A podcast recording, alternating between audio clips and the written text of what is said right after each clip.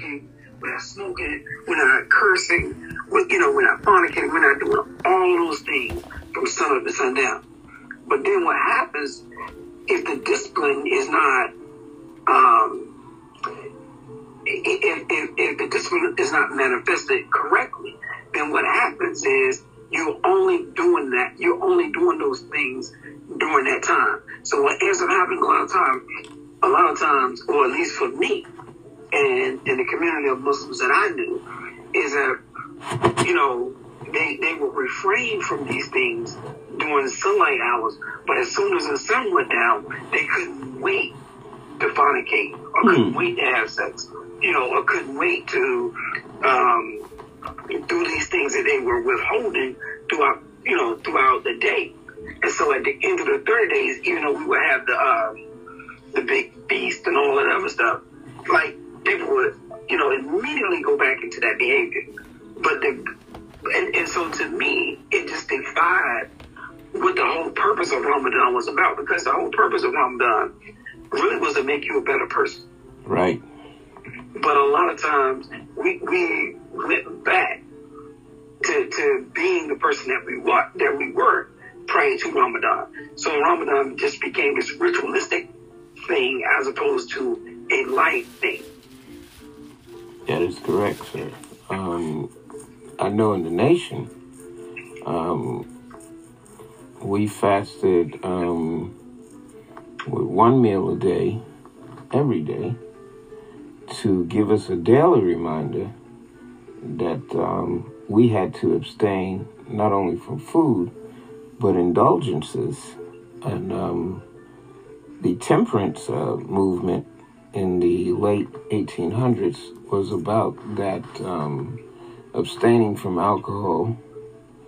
But women got involved in that temperance movement of abstaining from alcohol, which in um, the 18th Amendment became the prohibition of alcohol in 1918, and that lasted till 1933. Um, I think the prohibition of alcohol wasn't ratified until 1920 in Congress and became law. And it was repealed um, some 13 years later. 1933 became, December 4th, 1933 became the year that they repealed the alcohol. And it was also the beginning in Europe of World War II uh, we wouldn't join into the World War until 1940, 1941 as Americans. But um, world politics was a part of the very right to get women's votes and to get equality that we all can appreciate now and in the fact that we can all have the right to vote, not only in America, but in the European countries as well.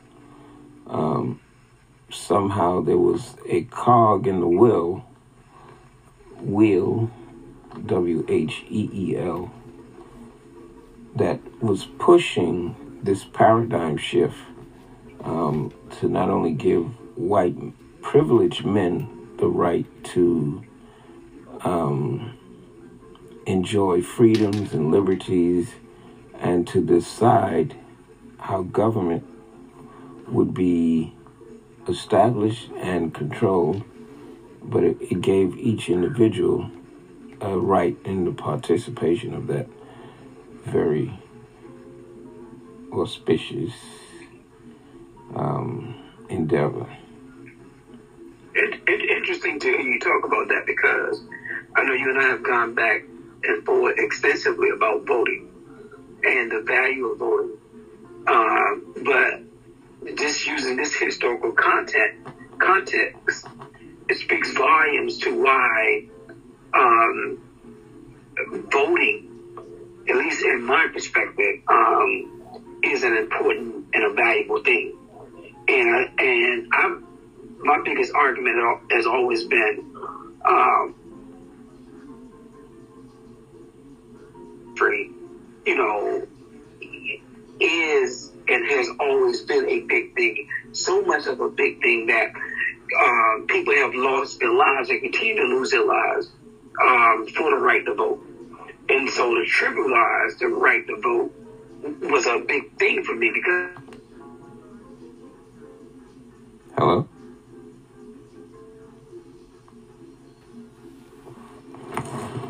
Hello.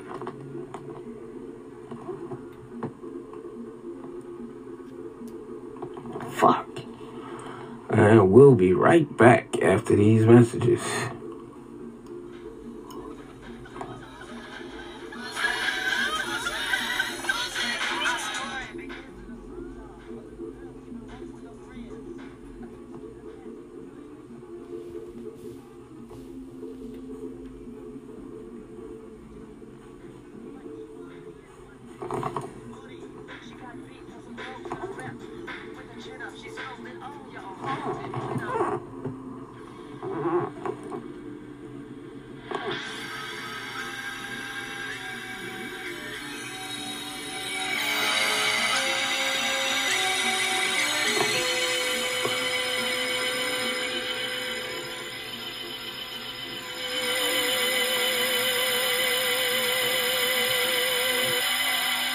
To the Dawn.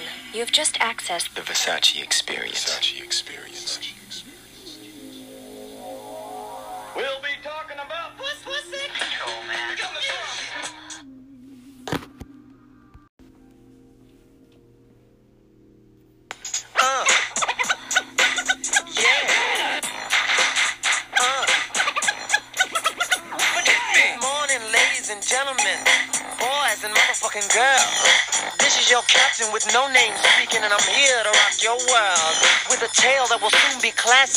About a woman you already know.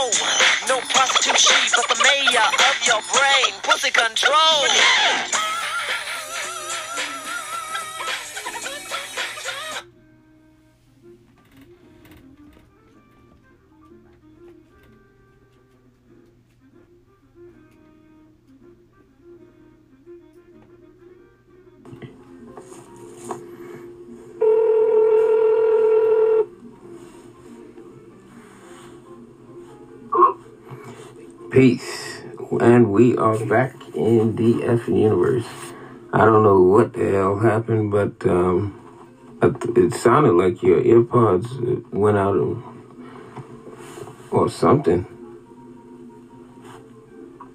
Well, I don't know what happened either, but I was giving a whole spiel. And, and what point did go?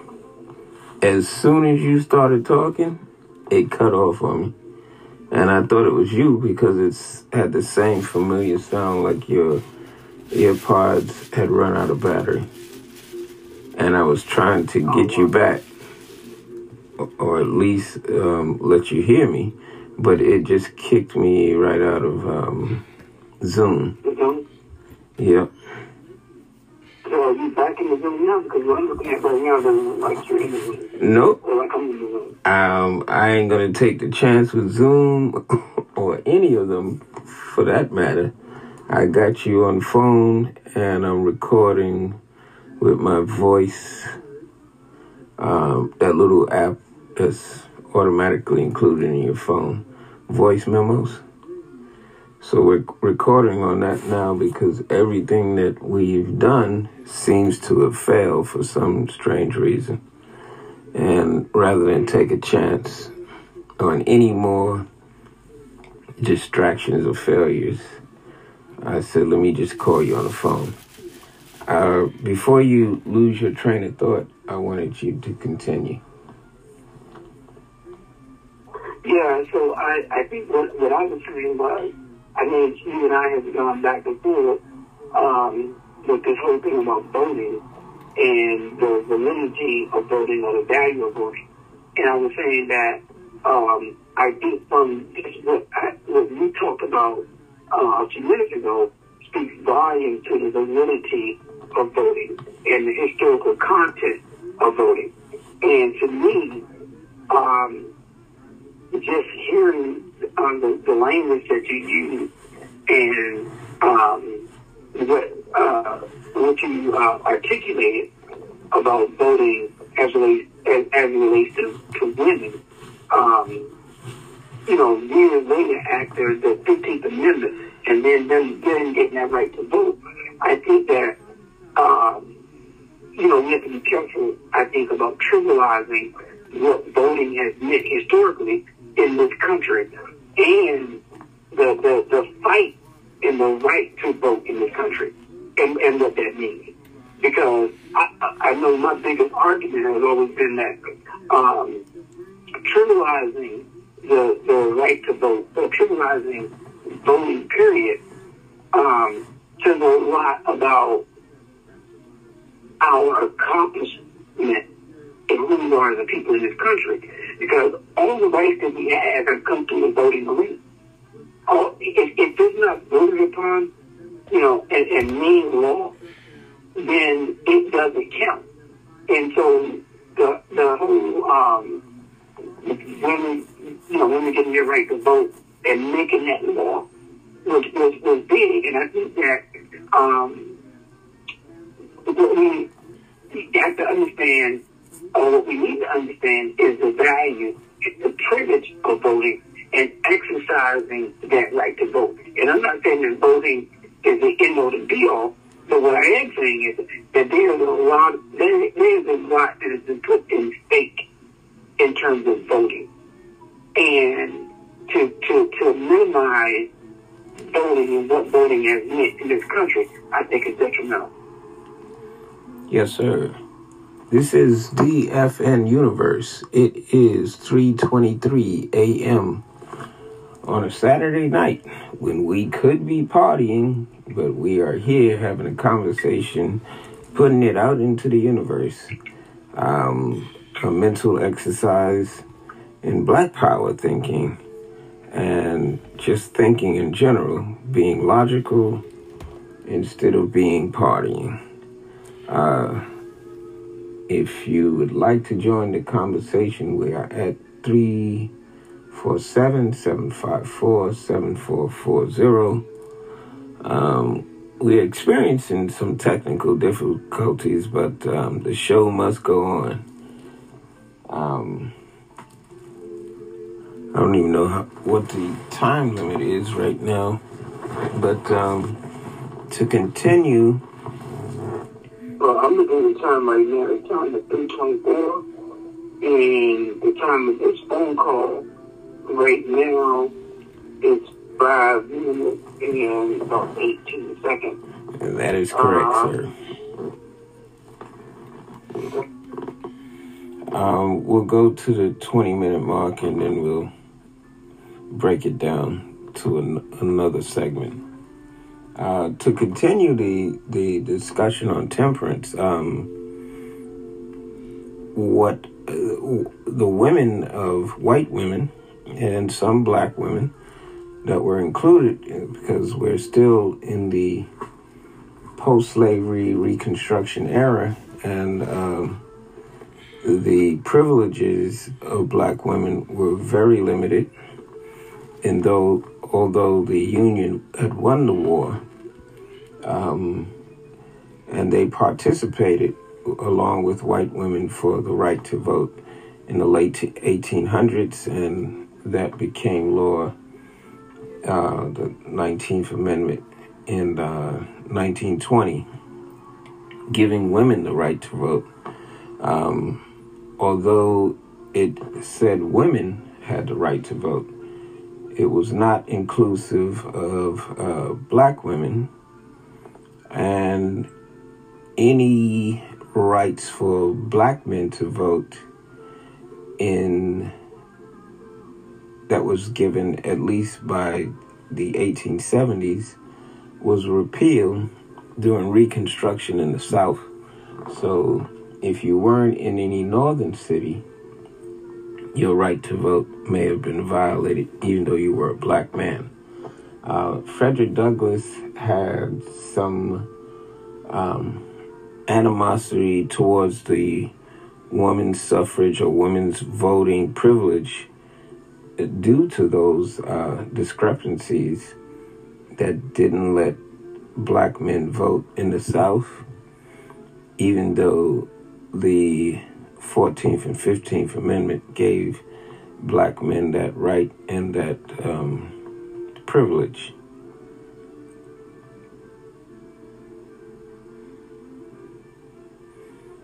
Dr. Moore? Oh, I just wanted some feedback.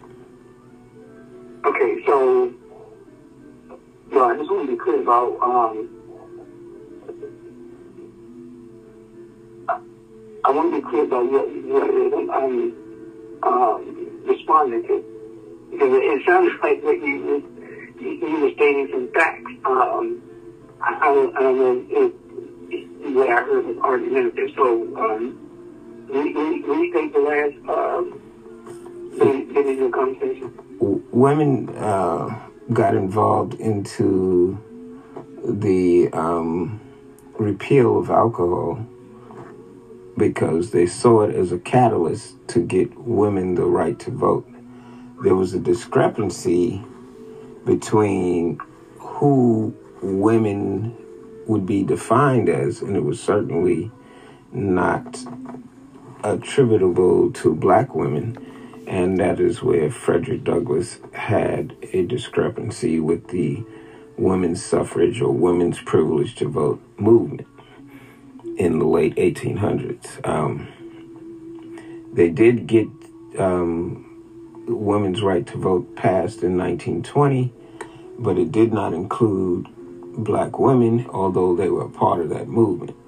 And that is where the racial um, stigmatism to that uh, movement um, was attributed. Yeah, so um, I don't know. I feel a lot of ways about that. About that, um, because if we're going to go back to the 19th Amendment in the 1920s and what it meant for women getting the right to vote, is almost equivalent to, in my opinion, um, the 15th Amendment and giving black people the right to vote right? And even though they said uh, black people, that black people wasn't inclusive, wasn't inclusive of black women, right? So it almost, I almost see the same thing because you really don't see white women voting, in, you know, in large numbers in the 1920s. You don't really see white women being um, active participants in that movement until after World War II, right? And that was after uh, the white men went off to war, you know, and white women started to, to take their jobs because the white men were away. And so when white men came back, they wanted their jobs, and white women didn't want to give up that lifestyle, and so they began to protest and burn their bras and all that other stuff. So um, I, I, I think historically, um, black women and black men have historically played a role, a large role, you know, in um, getting those rights established, and these the books. Um, but those rights, in reality, were not manifested, you know, until years and years and years later. So for white women, you really don't see that manifestation in terms of them voting until after World War II.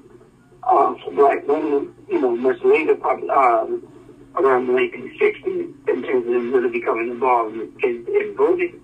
Um, and the same thing with, with black men, even though they had the right to vote. Uh, you, I think you talked about Reconstruction, or mentioned Reconstruction a little bit earlier, which was in the late 1800s, early 1900s, after the, um, the Civil War.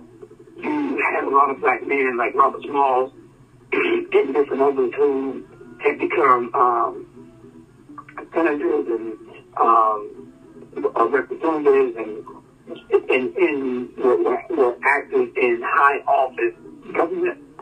But then you see, you then began to see um, how they became disenfranchised and how they were uh, removed from those offices, and you don't see a resurgence of black people in in political office, at least not in high political office, uh, again after the late 1800s, early 1900s. You don't see black. You don't see a resurgence of black people again until like the 1960s. Yes, sir. Um, there's a uh, professor from the uh, University of Miami. Um, it's a local to Ohio, and um, she was giving this lecture on um, uh, uh, Helen Hamilton. Um, and she's like the the the face of women's rights and um, the passing of the um, 19th Amendment uh, for voting rights for women and the um, the precursor to the Me Too movement. She was involved with um, somebody. She was the youngest principal. Uh, she became a principal of the uh, education system in, um, of all places, Sandusky, Ohio. That would be, if anybody knows um, Sandusky, that's where um, there's this guy. Um, what was his name? Sandusky. That was involved in some scandal with boys. But nevertheless, that's not important. Oh yeah, yeah, yeah. yeah you can the um, the Penn State coach. Right. There you go.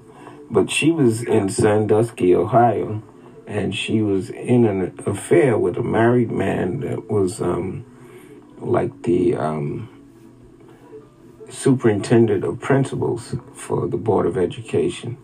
And um, the scandal came out that, that she was involved with this man and she was only 22 years old and she had become the youngest principal ever put into a position. And she was a woman um, at such a young age, and they, they figured that there was an association, a nefarious association, with the fact that she was so young and appointed as a principal of a school and having an affair with this man. And what that did was begin her um, fight for women's rights. In the 18 late 1800s, up into the late 1800s, women. And when you say women's, when you say women's rights, so was this a white woman? Yes, sir. Yes, sir. Okay, and you say and so when you say women's rights, was that inclusive of black women or? Yes, but they were part um, part of the movement. But um, she was one of the ones that said that um, we cannot include black women because it would mess up rights for uh, white women by including them. That was one of the discrepancies that Frederick Douglass had with the movement.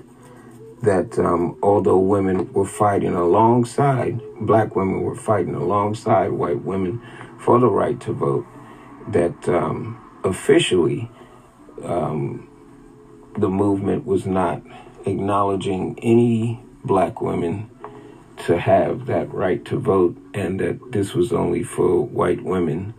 And one of the campaign um, mantras or, or mottos was that you give these monkeys, black men, the right to vote before you give white women the right to vote. So, although Ellen Hamilton was not a part of that nonsense, she was the one, this is her critical role in the women's right to vote movement. She was the one that had been part of a scandal in Ohio, and she moved to upstate New York, um, Seneca, New York, and she changed her name. And she was one of the ones that had the um, that expanded the temperance movement, which was the abstinence from alcohol, a Christian movement. She got it to um, change the right um, to for a woman to consent to sex from seven. There were women that were um, exploited for sex and marriage even as early as seven years old. In some states, it was legal for women to be um, betrothed or, or given to a person for marriage at seven years old. But she was the one that got the the age of consent moved up to uh, 14 to 16 years old. Eventually, another woman would uh, come in, and the age of consent became 18 years old. So I just wanted to put that history out there for women in general, um, not as a debate to you, but just um, information that would prompt women to understand the movement and where they fit in that movement and how women are still exploited to this day and um, something that would be empowering for them to study. Yeah, well, I think there's a couple of things, at two things for me that stick out. And um, originally you talked about Frederick Douglass and his role. Um, one thing that disturbs me about Frederick Douglass and his role, or what you were talking about with him, was that um, he seems to be a complex man to me, in that, you know, he was initially married to a black woman, um, but he, but he, um, when she died, he married a white woman, and um, his Frederick Douglass house, which is here in Washington D.C. in Southeast, um, uh, his, his, his last days and his most prominent days were, were his days with his white white as opposed to his black, his black, black white.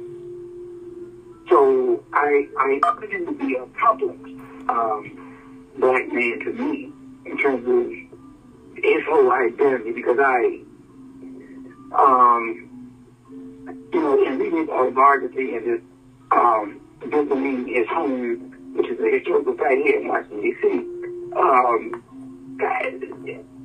I, I, he, he seemed to be a very interesting person to me because he was a person who was born into slavery and then escaped slavery and then became like this freedom fighter or abolitionist for um, uh, people that were that were enslaved.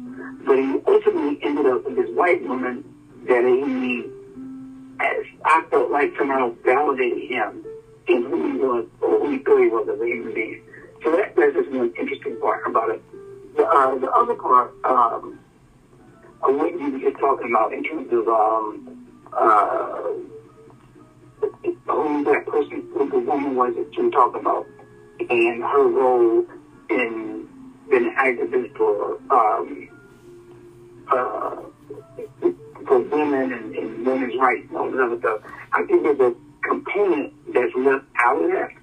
In that, I don't think that she was alone because what also happened during that time was, uh, I think what helped her movement, probably more than anything else, but during that movement, what, what was um, really paramount was they were not only abusing women and underage women, but they were abusing children, period, um, male and female. And so what, what was happening is, uh, in addition to those laws being effective for, for women, but they were effective across the board for underage children. Because if you remember, um, manufacturing companies where uh, people worked in uh, mills and textile, co- you know, companies and things like that. People worked in factories. They were utilizing children in those factories also, male and female. And so what happened in the her movement really, really stronger was that those laws um, were able to be passed for females, uh, females and female children, is it, that it was across the board because they were really being, uh, children were really being exploited and abused. And so not only were those laws effective for females, but they also became effective with just children across the board, and not only children across the board, but also the, the seven-day work week. Because what ended up happening as a result, um, where they used to be able to work you from sun to sundown, but because of those uh, new, new now um, uh, children um, laws, that you now begin to have an eight-hour shift, and you now that you now begin to have a five-hour, uh, not five-hour, five-day work week. So that's where those all those began to come in place all at the same time. But it was all because of underage children. So you got the um, uh, the, the, the, the, like the children's right um, to, to work, meaning that if you were underage, you weren't required, and you, by law, you couldn't um, you couldn't work because they were working children like you working adults. So that law became uh, paramount at that time also.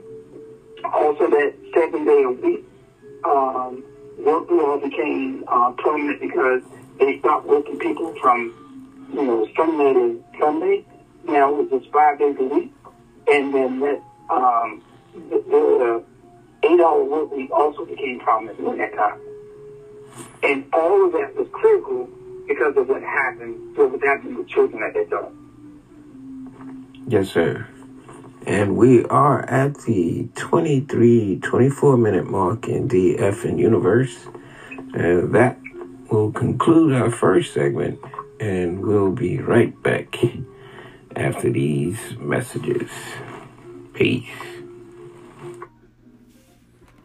Just a little clarification on um, Helen Hamilton Gardener, G A R D E N N E R. This was her pseudonym, but she made it her official name. Uh, she was born in Winchester, Virginia, and um, she moved, um, was a school teacher um, at some point, and that's when the scandal of being with a married man was um, became her her namesake, and so her namesake before um, being Helen Hamilton Gardener, her pen name when she was writing novels, her first name that she was born with was Alice Chenoweth. Chenoweth. C H E N O W E T H, Alice Chenoweth.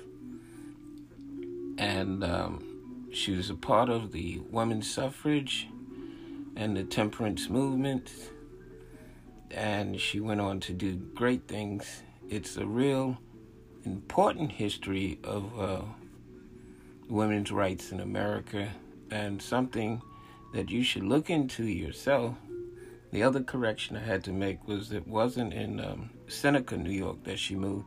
She moved to New York City with her then husband, um, and she moved from Cincinnati, Ohio, not Sandusky, Ohio.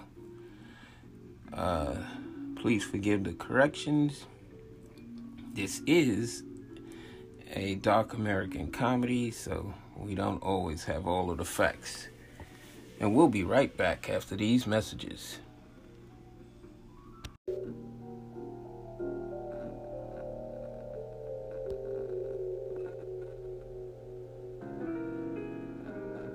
Me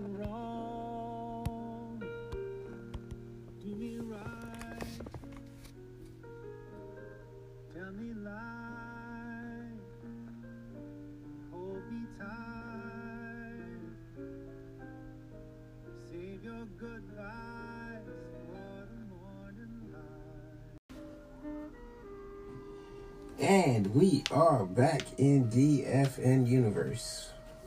This is uh, Black Power Thinking, and we are having a discussion in Women's History Month on women's issues as black men. And no, um, we do not speak for women. I, as you reminded me yesterday, we have to be careful not to um, think that we can artic- articulate for women when they have the right to articulate for themselves. Um, given that precursor, nevertheless, we endeavor to continue to honor that tribute to women this month and for every month and on a daily basis to recognize the power of women and their significant role in history and in social um, justice and whatever else is to become of us as the human species. They're an integral part of um, that narrative. Welcome back, Dr. Moore. So, you mean to tell me you think that women are, are an integral part of history? Surely, surely no one would try to trivialize that um, phenomenon as it relates to women. Are, are you telling me that that is the case? That that there's an argument that No, I'm being facetious.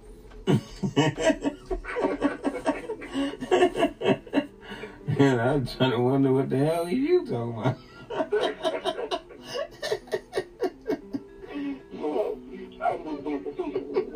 because because that's, that's an obvious thing, right? Now there are people out there that think like that, and that's why we have have to have these conversations. Yeah, yeah, I, I that's why we did the thesis because I'm like, like who, like who could be so ignorant? You know, you know, but, but you know, again, you know what's funny about it, and I don't know what's funny at all, but um, to to to actually trivialize women, black women or white women, women period, in terms Right. of um, who they are as people right? And think that because you are male, because whatever, that women are as equal or as powerful or even more powerful. It, it's, it, you know, it's one thing, one level of you know, but also, like, with this whole I, ideology about telling women what they can do with their body, Hmm. right? And, You know, and, and what's weird and what's really crazy about it is it's men, you know, mostly over, we say historically, it has been old white men telling women what they what they can and cannot do with their bodies. Um, you know, it, it, in modern day, we do have some um, modern women that um, feel like men should tell them what to do with their bodies, but you know, but but but the audacity to me. Um, to, to, to think that you can do that. You know, because I can imagine, or can't imagine, a woman telling men what they can and cannot do with their body. Hmm. Because it, it, it, it, it, here's the funny thing, right? Well, it's not funny. But here's the thing, right? So, men won't tell women if they can't have an abortion. Hey, you know, I, here's how I feel about it, right? Um, I know when Islam, Islam tells us that, you know, women shouldn't have an abortion, forget it, right? But, um, and I grew up reading that and following it and all that. I um, don't adhere that uh, ideology now. I think that a woman has the right to, to, to and do whatever she wants to do with her body. Um, Exactly. but, but to make that law and say what women can and cannot do with their body, I think is absolutely, emphatically, you know, wrong. And I just think the nerve of someone trying to tell a woman or a man what they can do with their body is, I, I, I think, you know, I, I, I think that is absurdly wrong. I totally agree. It's um, part of the struggle that we have to go through that. Um, to continue the discussion that we were having earlier, the um, the women of England, white women, were in the same struggle as simultaneously with uh, the white women of this new America that was forging forth um, under this democracy. Um, the difference in the women's suffrage in uh, America to that of England was the women in England were supposedly considered terrorists. They had a, a whole different strategy to getting women the right to vote, including destroying property, which they associated with white men as being the very nature of the archaic and um, exploitive um, laws that were giving women no say in their own governance or their own self determination. And they decided in England, the white women in England, to um, destroy property, um, including trying to um, destroy um, the Parliament building, or at least attacking the Parliament building, um, in an effort to make sure that women's rights were not overlooked or marginalized. It, it was interesting to see their history. And in 1898, in England, white women had the right to vote. Just a bit of history that um, hopefully will give women that may listen to this podcast a little appetite to see where we came from and where we're going. Um, given the um, nowadays women's rights seems to veer off to the left in that they want the right to be promiscuous that they should know the history of it and how women were exploited for their promiscuity as being a reason why they needed to have laws to make sure that they were subjugated. Your thoughts?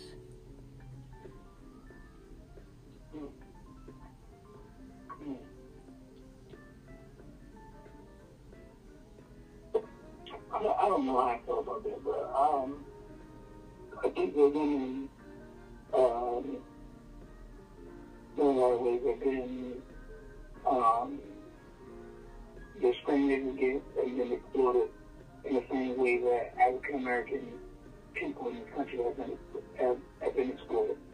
Um, but I think that a lot of that has come um, from the people that were that have historically been in power, which is white men.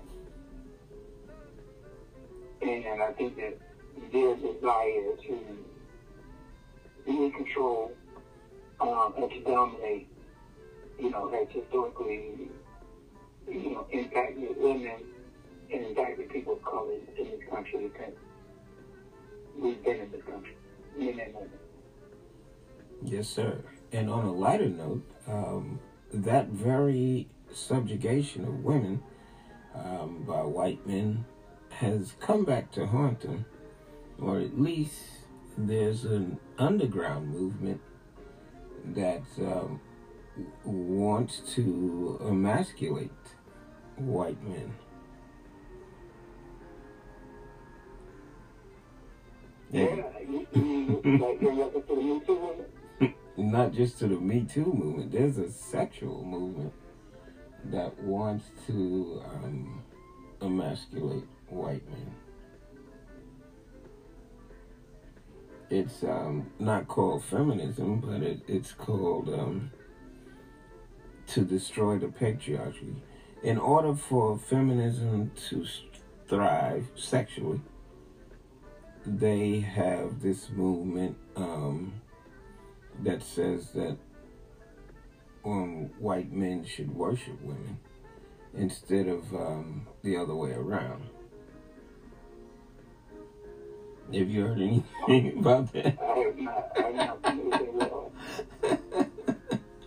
Not familiar at all. Do do you, do you, that's what- it brings back the conversation that we had yesterday. There's this conversation that we had that there are two types of males. One is going to be the alpha male, the other is going to be a simp. And uh, we got cut off on this conversation that we were have, having about um, vagina power and the ability of uh, women to manipulate men to get the things that they want. Um, one of the things that I, I discovered in my little history lesson today, just watching um, different segments on women's history for women's right to vote, women's right to um, determine what's right for their bodies, and just uh, women in religion and this um, temperance movement. They wanted um, rights, and they knew that white men had a hold over everybody's rights because the white men owned property. And the way to dismantle that patriarchy was to attack the property, which is what I told you the movement was in England. And um, in general, the movement, an underground movement that's occurring now, is to get men to obey rather than to be equal. Equal will not be enough, according to some feminist movements or feminist um, ideology. Equality is not the way to go because the patriarchy will eventually go right back to destroying the privileges that have been women have fought so hard for.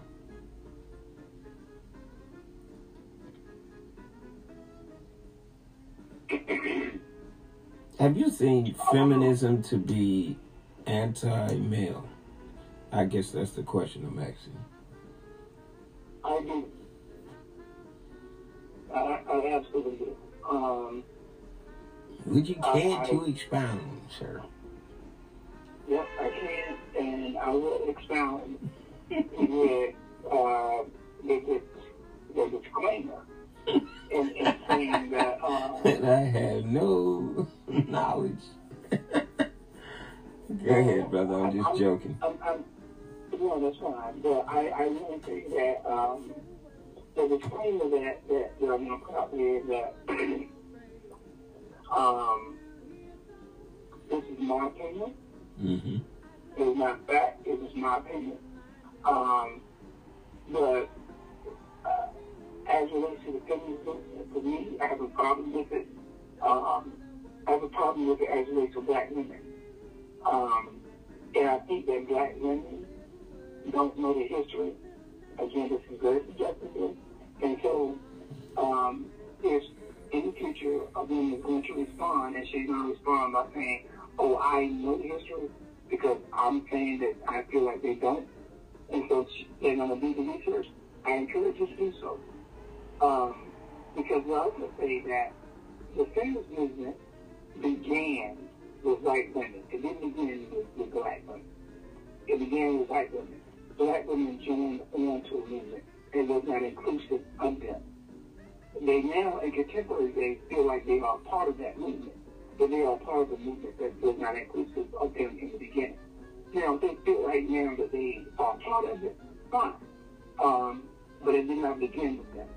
And what I would say from a historical perspective is that black men, for the most part, have not ever been in control of black women. We have not been, now. There, there may be um, exceptions to the rule where black men have had some control over black women, but uh, the matriarch of the black community, the matriarch of the black family, has always been a woman. It's not been the black man. So um, it, it's confusing to me when black women consider themselves feminist, um, because I feel like personally that the black man and black woman has been in a fight together, intentionally or non-intentionally. They have been in a fight together um, to gain independence, to gain freedom, to gain justice and equality. Um, so I don't understand black female feminism as relates to black men because I don't know many situations or, or any economic level where black men are dominating black women. There may be individual cases, but I don't think that as a whole, black men have the power to dominate black women. That's how I feel. Yes, sir. Um, to continue with the um, notion of um, property, um, women feeling like they were property, and that um, the reason that they feel like they were property is because the property owners were of a specific genetic makeup and uh, biological makeup. But how does that tie into black women and black men? A black woman may have felt like she was property, but so did a black man. And I, I, I, I, I have a problem with understanding a black woman feeling like she's property as relates to black men. And that's a good question to bring up to black women. Yeah, I, I'm, I'm just saying. I mean, and, and, and while sexism and all that stuff they existed, and there were strong black men, so to speak, you don't have enough. I, I, in my opinion, you don't have enough history where black men in the family have been net dominant. You, you have some stories of black fathers having been there, having been there. You probably have more stories of black fathers having not been there. But even black fathers being there, I don't know um, the story of black women feeling like property being married to a black man. There may be some situations like that, you know, the black man will, the black male will, you know, dominant, or, you know, or controlling, but, um, property, I don't, I, you know, I, I maybe I have an issue with that word, um, but I, I, I definitely think that um, black men were probably problematic in terms of how they saw themselves, and maybe they were um, old school. Old school black men were um, probably trying to assert themselves in their household in terms of being a dominant figure, but with black men being property, I, I, I think that's a stretch. I think, you know, I, yeah, I don't know. I, again, I think that's a stretch. I don't know um, the feasibility of that. Um, but what I will do is I will offer empathy or try to um, um, understand have empathy in terms of black women if they want to describe not modern day women, black women, but older black women, if that's what it so I can understand it. Definitely not in contemporary day. In contemporary day, there's no black woman that's making an argument justifiably, in my opinion, that she feels like property in, her home. Um, Because ain't no black, ain't no black man in modern day telling no black woman nothing. just to just to clarify, um, when I said that um, women feeling like property, I was talking in general, so it's not limited to black women.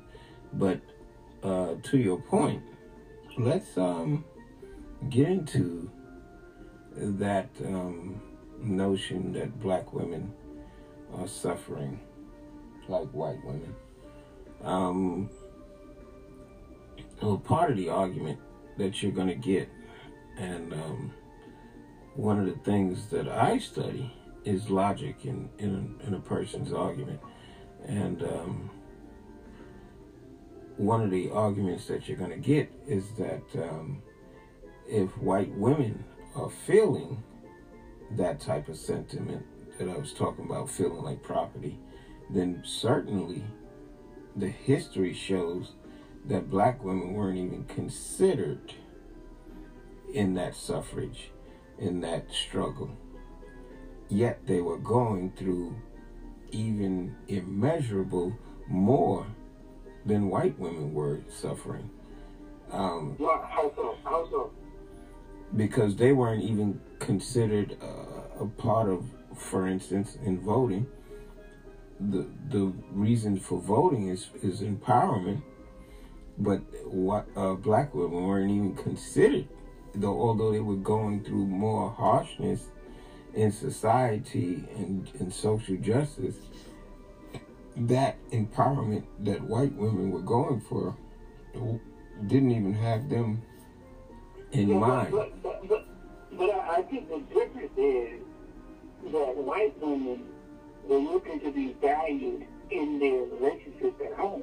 I don't think that that was the case in terms of black women. I don't think that like that black women were feeling that same sense of devaluedness as white women because black women. But do you see that, that the black women's struggle would be even worse than what white women endured? I don't. I don't. And, and the reason why I don't is because black men didn't have the same level of power. I don't understand that. Okay. So let's talk it through. So I can understand a, a white woman feel, feeling devalued because her, her white man, her husband, was a sole provider. You know, he, you know, everything that happened in the household um, came through him. That wasn't the case for black women. Black women were as much a, a provider as a black man. Both of them were. But It are you saying it, it, it, wasn't a case of um, the black man being the sole provider, him going out to work, him bringing the money home, him paying all the bills. Him that wasn't the case. The, the, the, the black man and the black woman were in a fight together, and they were providing together. There was no real um, uh, uh, sense of power. Um, I feel as I, I don't think it's fair to balance the white female and white male to the black female and the black male in during those times. I, I don't. I, I think that if you try to measure those things up together, I think that it, it, it I think it becomes uh, imbalance. I can see where you're going with your argument, but are you saying that historically um, black women didn't endure more than than white women in terms of uh, rights, privilege, and marginalization, just being ignored by society? No, I agree a hundred percent. They uh, Right. like. So we should have more sensitivity when it comes to saying what they're saying, even though we don't feel that it it it's the same struggle, white and or white men versus white women compared to black women versus black men. Um, I don't think we want to get in the position where we want to be right on one angle of that, meaning, and you're absolutely correct that it's not the same struggle. Um, black male versus black female is not the same struggle as white female versus white male. But there is trying to be right for that argument puts us in a position where we're saying that um, there's the black woman's struggle of being ignored through all this history that we just discussed in the first segment and in this segment should not put them in a position where they are angry at black men. You know, I, I'm you know, I I I am not in a position to feel like I can answer that question because I, I was going to speak to them. Um, I I think that if they feel that they should be, um, you know, I I don't want to get in the way of that. Yes, sir. Um, because I, you know, I don't want to man, man, man, explain that for them. Right. I don't think that's fair. Right? Because I think that, um, uh, you know, I, I'll give you a prime example. Um, to, you know, tonight, you know, I celebrated um, 16 years of marriage with, with, with, with my wife. Congratulations. Uh, uh, and she and I still, we, we still disagree um, wholeheartedly about perspectives as it relates to men and women. And, you know, I, what I know is that, you know, she's still very passionate about certain things with women that I'm not a woman, so I don't understand it and I can't get it.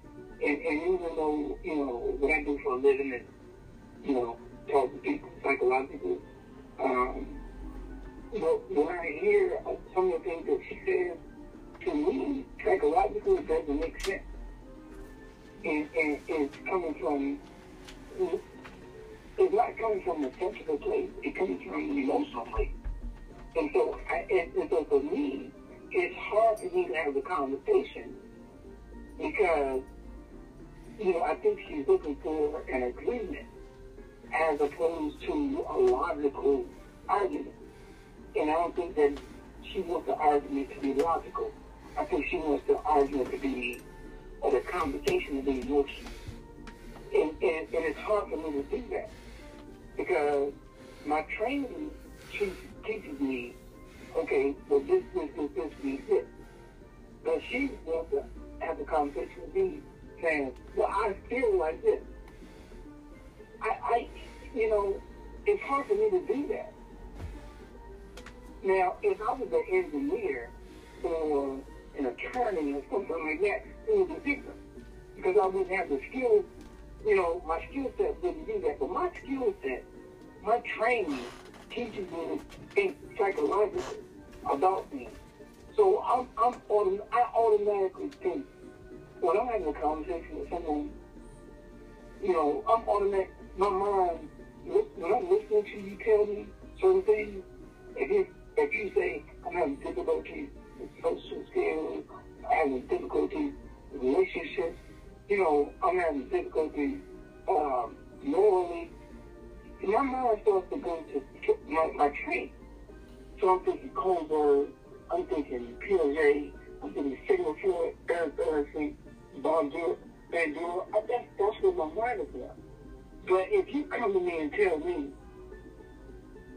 you know, but if, so if you say to me, um, I don't think, um, uh, okay, so if you and say something that's psychological, like you say, well, um, I don't think this person is thinking correctly about this. Well, you know, my mind will do something different. Because one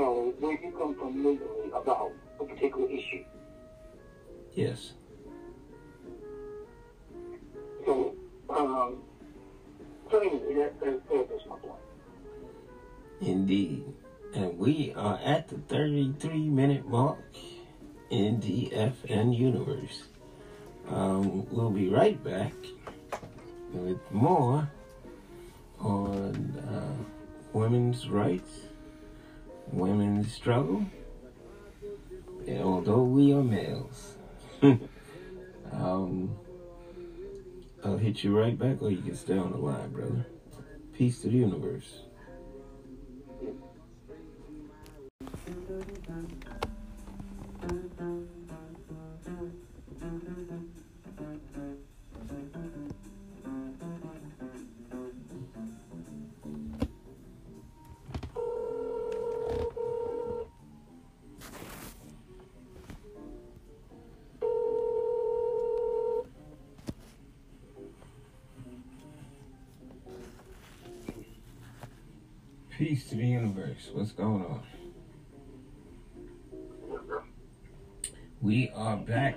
DFN Universe.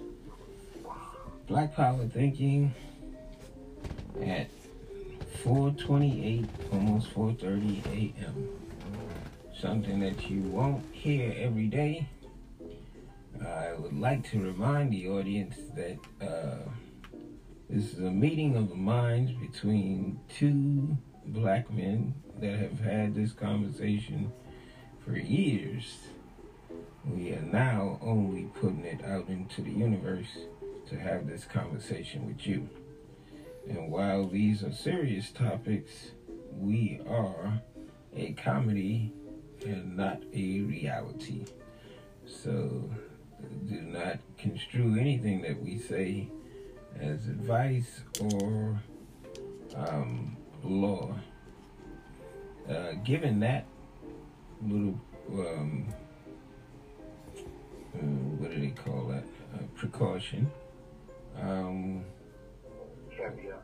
Right, caveat. There you go. That's the perfect word for it. Thank you, Dr. Moore. Um, I, the only reason I said that is not from anything that you said, but um, just to give people who may have never heard this podcast an introduction into who we are. And I think I have to constantly remind people who we are because there are new people listening every day. Um, I wanted to have um, more of a discussion, but um, since this is the last segment and we have like, uh, we overextended for the um, previous section by 10 minutes, um, I wanted to give you an opportunity to get out any thoughts you had for this week, since this is the last podcast of the week.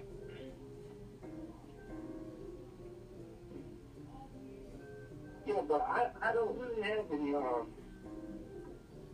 anything I really want to get out. Um, I you know I, I just took a role from from week. Um, and just kind of flow with the conversation. Um, a lot, you know, uh, again, a lot in all the conversations that that we they aren't prescriptive. You know, I, I will go with whatever topic you know you give me. Um, so I don't really have a, um, you know, I don't really come with um, maybe a time or two I have. Um, if, if there's anything I, I think that I would, you know, the could talk about, would probably be the confusion around the, um, the COVID shot and whether or not people should get it or not get it. Um, and then I, I wouldn't add, I'm not advocating one way or the other. But I think there's a lot of discussion. I think there's a lot of relevant discussion about um, whether people should get vaccinated or not get vaccinated. Um, uh, maybe it's worth five minutes of discussion. Uh, maybe not.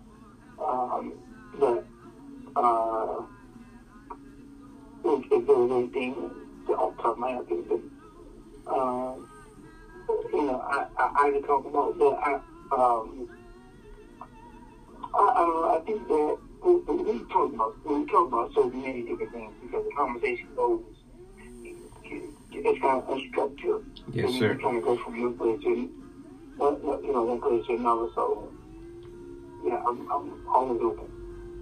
Um, it's interesting that you brought up the um, COVID shot because um, I was also looking at uh, another comedian, since this is a comedy show, another comedian that um, Eddie Griffin. You, you remember Eddie Griffin?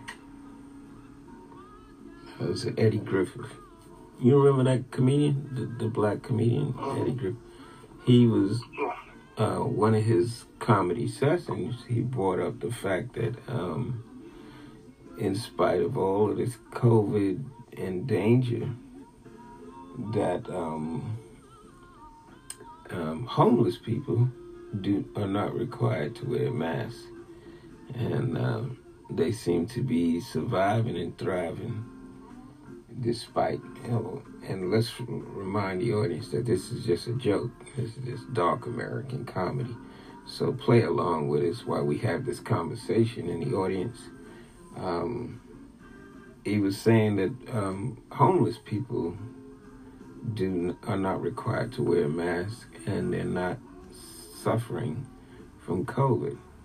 Um, and I said the reason that I thought it was interesting that you brought up the conversation of COVID shots.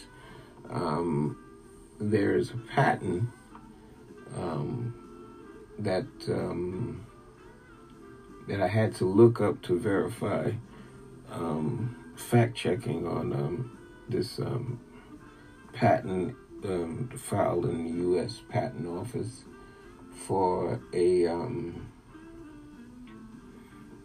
some type of um, chip that is being made by Microsoft that will allow you to track people and record people based on um, this chip that will be some be in their smartphone. Um, based on that patent, which has um, 666 in it, it doesn't start with the, the numeral 666, but um, the serial number for the patent that was filed has three sixes in it somehow.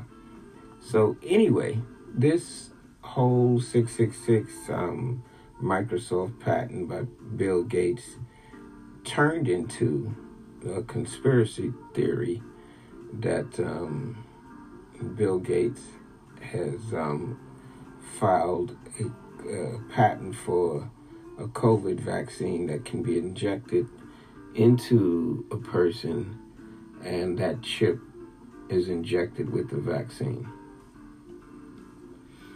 I thought it was hilarious how we, as black people, will read something like that and accept it as fact without having to check what are actual facts on the on a matter.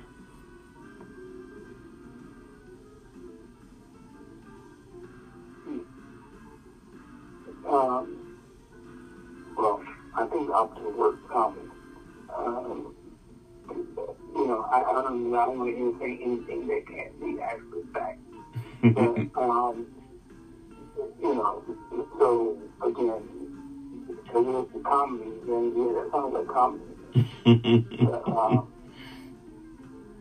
you know, I, you know, and, and you know, I just want to be careful too as it relates to who I am and, and why, the way I respond to things. Um, which causes me a lot of problems. I don't know if it causes me a lot of problems. It causes me some problems, you know, in terms of my communication with people because, you know, I'm, I'm, I'm sometimes I'm way too serious. Um, I tend to, I, I tend to lighten up a little bit when I drink, hmm but even when I'm not I'm still serious. And so I don't even, I don't even know what that's about because, again, you know, I come from, you know, a school hanging out with you and, you know, other Muslim brothers. So I'm, you know, like joking and all that stuff is not something that I was really ever about. Um, so I'm, I'm always serious. And then you know, I get in this conversation with you, even though it's late night and having a drink, but I'm still talking about something extremely serious. Um, and, and what's weird about it is you can have an intellectual conversation while still drinking. Um, you know, it, it, it, it's weird to me. So, um, I, I don't even know how to quantify what you just said because, you know, I, to me, I, it needs, it needs to make sense, and I don't know that it makes sense to me because I don't know, I, you know, I want to consider the source, and I don't know what the source is, so I'm like, you know, it, it's leaving me at a, you know, like I can't entertain the conversation because I don't, I, you know, I don't know the source. Right. It's probably Facebook, um, because that's where all of the um, misinformation comes from, as far as I'm concerned. Which is one of the reasons I hate to go on there. Um, because it, it, it brings up the, the, the fact that you mentioned last segment about emotional thinking. Um, and I compare it to logical thinking. And I think that logical thinking is superior. And that's a danger word right there because you'll get into an argument with people because they're saying, um, well, you can't discount a person because they're thinking emotionally. And they're right. But um, if you want something done, you have to be able to remove your emotion and decide what to do based on logic in order to g- gain an advantage. Wait. So you just, you, you, you, you just lost the whole order. you, you just lost the whole, you, and any potential listener or anybody who's listening to you lost. And the reason why I say you just lost it is because, uh, know, complete women teaching teaching is like five percent, eighty five percent of everything. And basically, anybody that's listening is probably going to be the 85%. and just calling them, calling them the 85% turns them off, so they just cut off the list. Hmm. Yes, sir. And Uh, funny that, So, okay. No, I'm, I'm saying, so, um, they, people already feel, uh, jaded, and they all already feel, um, uh, biased, and they already feel, uh, judged. So now, you know, you start talking from a different level of intellect, you know, already kind of, know, superior to to that audience, bro. Indeed, indeed. I wish to lose them further by saying um, the nation um, had Sister Tynetta Muhammad. Shout out to Sister Tynetta Muhammad. Stay in peace. She is passed from this realm into the ancestral realm, but she had um, a theme to all of her uh, teachings. It was the number 19. Oh, you said Sister Canetta Mom? Yes, sir. Okay. I don't know if you remember her her uh, lectures on uh, the number 19. I thought it was weird at first, but um, interestingly enough, during all of my research tonight, um, because she had the um, uh, one of the additional themes to her her lectures in the Nation of Islam was not only the number 19, but how women would be empowered by adhering to that number, or at least recognizing it in the universe.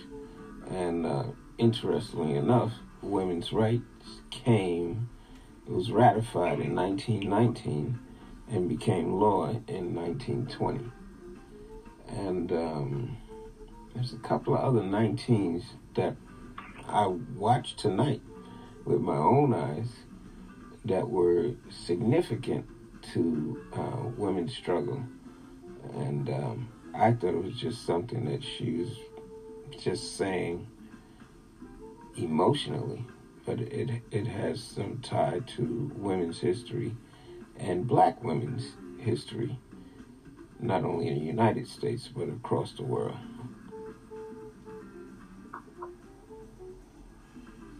That's, Yes, sir.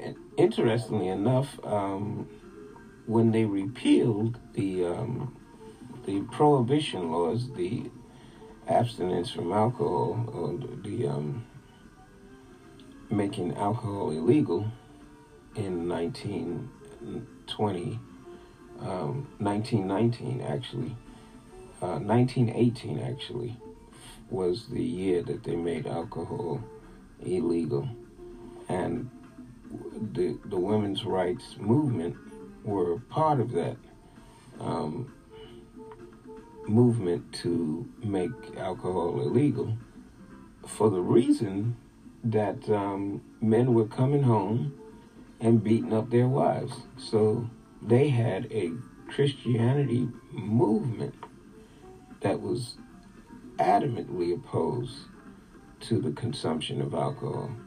And it became law in 1918. And while that became law, people like um, Ellen um, Hamilton were also advocating for women's rights to be passed and the right to vote, which came about passed December 4th, 1933. I mean, uh, what is it? Uh, getting my facts wrong. Um, that was passed in 1919 and became law in 1920. Um, I thought that was very interesting, very coincidental. But um, there's a there's a um, I know we simply say vagina power, um, and some people say, "Oh, what's that?" That's another social construct.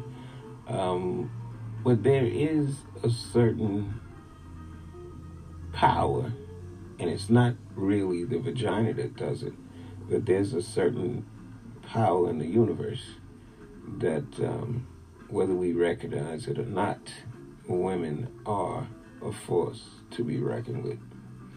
Your thoughts or comments in this last segment? We're at the 17 minute mark. Okay. Um, I don't know, but I I I, I, think vagina power is, is, is a word to, to utilize. You know, um, vagina power it is it's just that it is it is powerful. Um, it, it, it, it has been um, instrumental in starting wars and ending wars. Um, the- I think the Honorable Obama, the Honorable Obama had it correct when he said that that heaven lies at the feet of the of the woman. That is correct.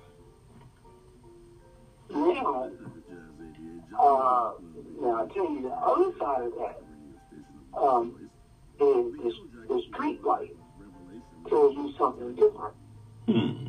and the street light tells you well, it only tells you the same thing, but it tells you that in a different way. Right. Because the, the teaching teach you that heaven lies at the feet of the, of the black woman, in that, you know, um, intercourse with her is heaven. Now, the street light teaches you something different. Street light teaches, teaches you to manipulate that. Hmm. Street light teaches you teaches you that yeah, um, that that's heaven, but that's heaven for weak men.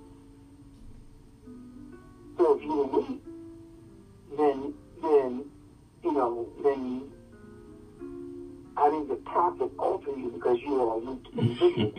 and and and and women realize that because you're weak, they're not going to take advantage of you because of this golden Hmm.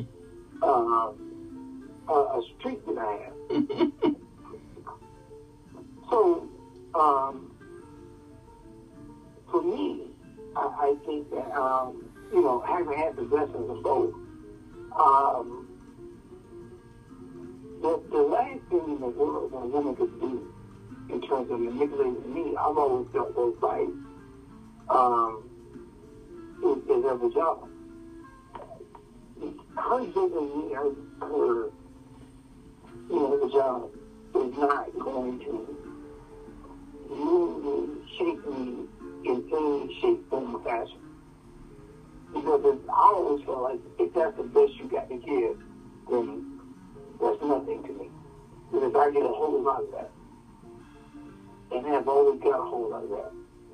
But what women know is that a man that does not get a whole lot of that, but does get that when he get it, can manipulate him for that.